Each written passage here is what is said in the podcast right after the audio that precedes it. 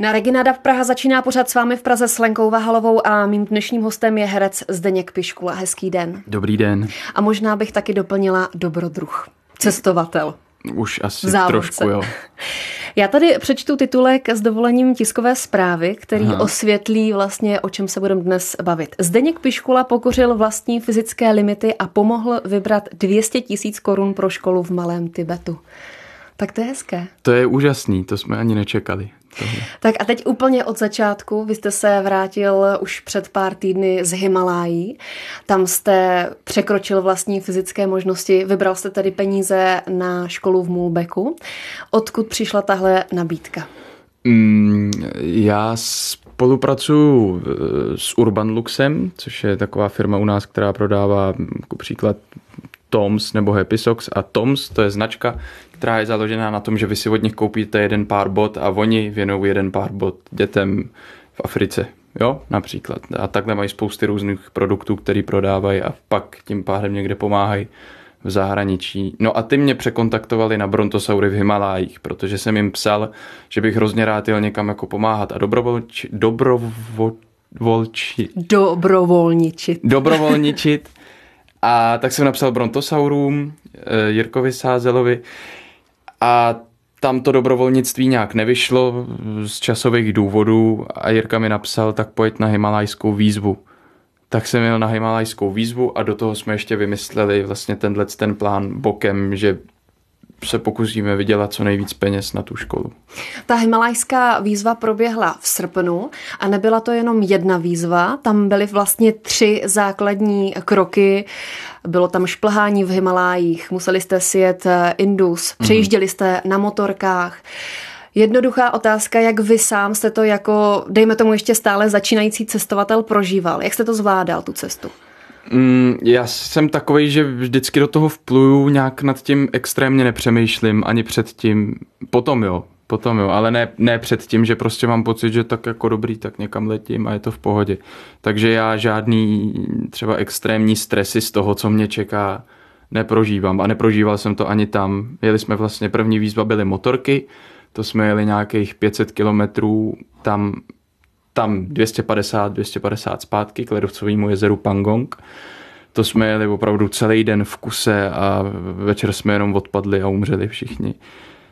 To stejný ten druhý den. Potom jsme raftovali na Indu, což byl pro mě asi největší extrém. No a pak jsme šli tu šestitisícovku 100 kangry, což byl vlastně taky extrém svým způsobem, ale fyzicky se to pro mě dalo zvládnout, jelikož jsem netrpěl nějakou vejškovkou, kdežto ten rafting, tam to bylo, že prostě bojujete proti, proti té vodě napřímo a a ona vás taky umí pěkně smíst, jak jsme si tam zkusili. A je pravda, že Jirka Sázel vybral trošku těžší úsek na té řece? No, je pravda, že Jirka vybral trochu těžší úsek na, na té řece. On vybírá všude trochu těžší úsek.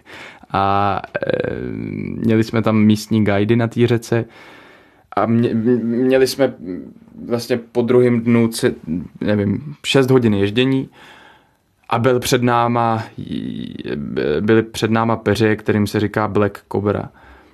A tam jsme zastavili a před těma peřejema a nevěli jsme do nich, protože ty guidi říkali, že to je opravdu hodně, hodně nebezpečný. No a Jirka říkala, že to zkusí domluvit s governmentem, aby tam příští rok mohl sjíždět. Posloucháte pořád s vámi v Praze s Lenkou Vahalovou, mým dnešním hostem stále herec Zdeněk Piškula. Určitě se budeme bavit o herectví, o natáčení, ale ještě teď pořád zůstáváme v Himalájích a také v, Mul- v Mulbeku, protože vlastně ty peníze, které se vám podařilo získat, poputují nebo už poputovali do školy, kterou tam budují vlastně Čiši a podporují konkrétně organizace Brontosauři v Himalajích. A mě by zajímala ještě jedna věc, když jste sjížděli uh, Indus, tam Jirka Sázel vybral těžší úsek, tak vy jste kromě toho, že jste to sjížděli na raftech, tak jste to ještě sjížděl na kánoe. Je to tak? Ano, ano, sjížděl jsem to na, já teďka nevím, jestli to je nebo kánoe kajak. nebo kajak, nevím, co je pro jednoho, prostě to pro, ta věc pro jednoho, malá lodička pro jednoho. Tak ano, na tom jsem to sjížděl a to bylo tak, že my jsme měli ty tři výzvy a vlastně v průběhu toho pobytu nás napadlo, pojďme ještě vymyslet pár malých výzev do těch velkých výzev, ať vybereme víc peněz. A jedna z těch výzev bylo, teď jsme na 50 tisících a když se dostaneme na 60 tisíc, na 60 tisíc, tak vlezu do toho kajaku a asi jedu peřejovitou řeku. Vlastně Indus, jednu z nejtěžších. No, tak to se lidem líbilo. Asi mě chtějí zabít. A měl jste opravdu strach, anebo jste to na tu kameru trošku hrál? Ne, ne já, jsem, já jsem nechtěl a dokonce jsem i Jirkovi v jednu chvíli říkal, hele, pojďme to nafejkovat, protože jsem měl fakt strach a, a nějak jsem měl pocit, že mi to za to nestojí, ale potom nějak, on ten Jirka prostě je kouzelný tím, že vás dokáže umluvit k čemukoliv a nakonec jste za to šťastný. Takže já jsem rychle sednul do té loďky, naučil se nějak pádlovat, dostal jsem pocit, že mi to trochu jde a řekl jsem si, tak prostě buď se roztřískám o šutry, nebo ne. No. A když jste dojel, tak jste si řekl, jo, je to dobrý, zkusím to někdy ještě jednou, anebo no tak už nikdy. Ne, ne, když jsem to dojel, eh, tak jsem byl dost v rozpacích z toho, ale dejme tomu třeba půl hodiny potom jsem si říkal, že kdyby se mi naskytla nějaká další příležitost, tak bych do toho asi šel. Ale sám to vyhledávat nebudu. A je pravda, že konkrétně na tuhle výzvu si vsadila i maminka Jirky Sázela? Uh, jo, jo, myslím, že ano.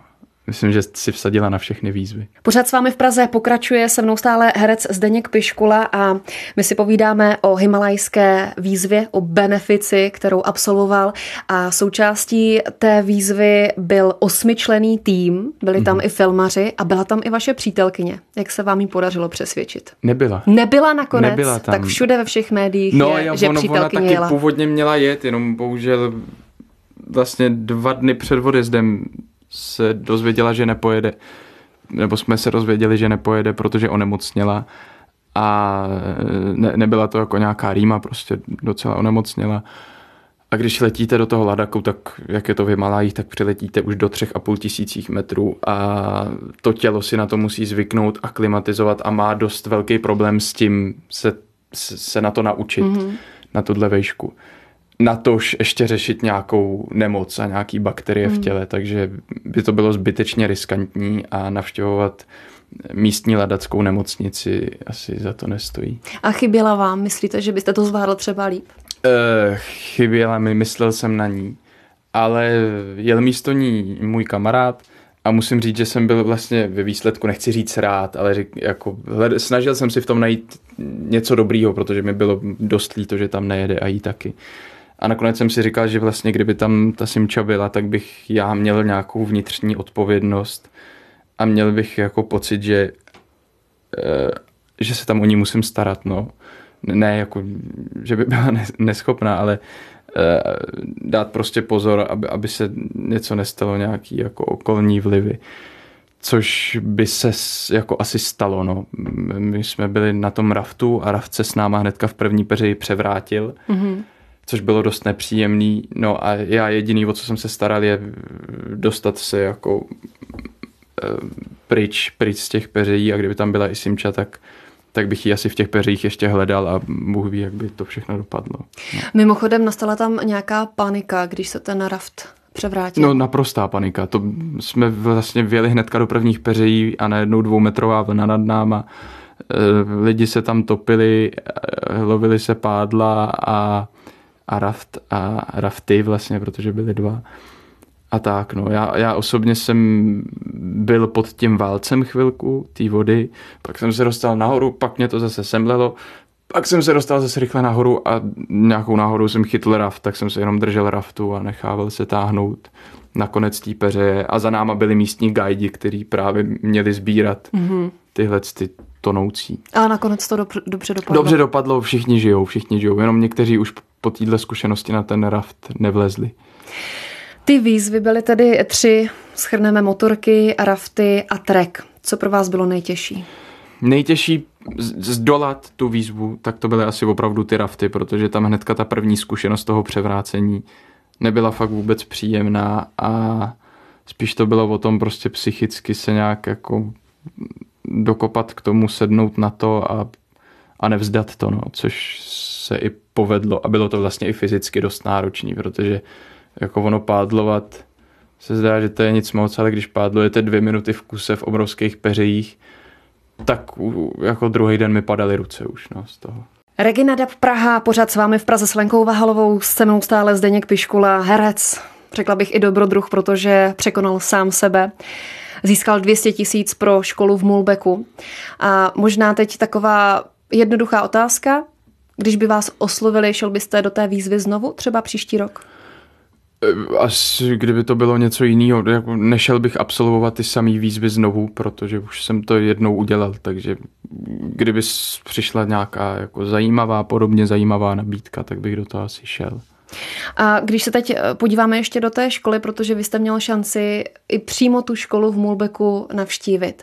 Ona za několik let díky právě brontosaurům hodně vyrostla, Aha. hodně se zvelebila, spousta dětí se tam může učit vzdělávat.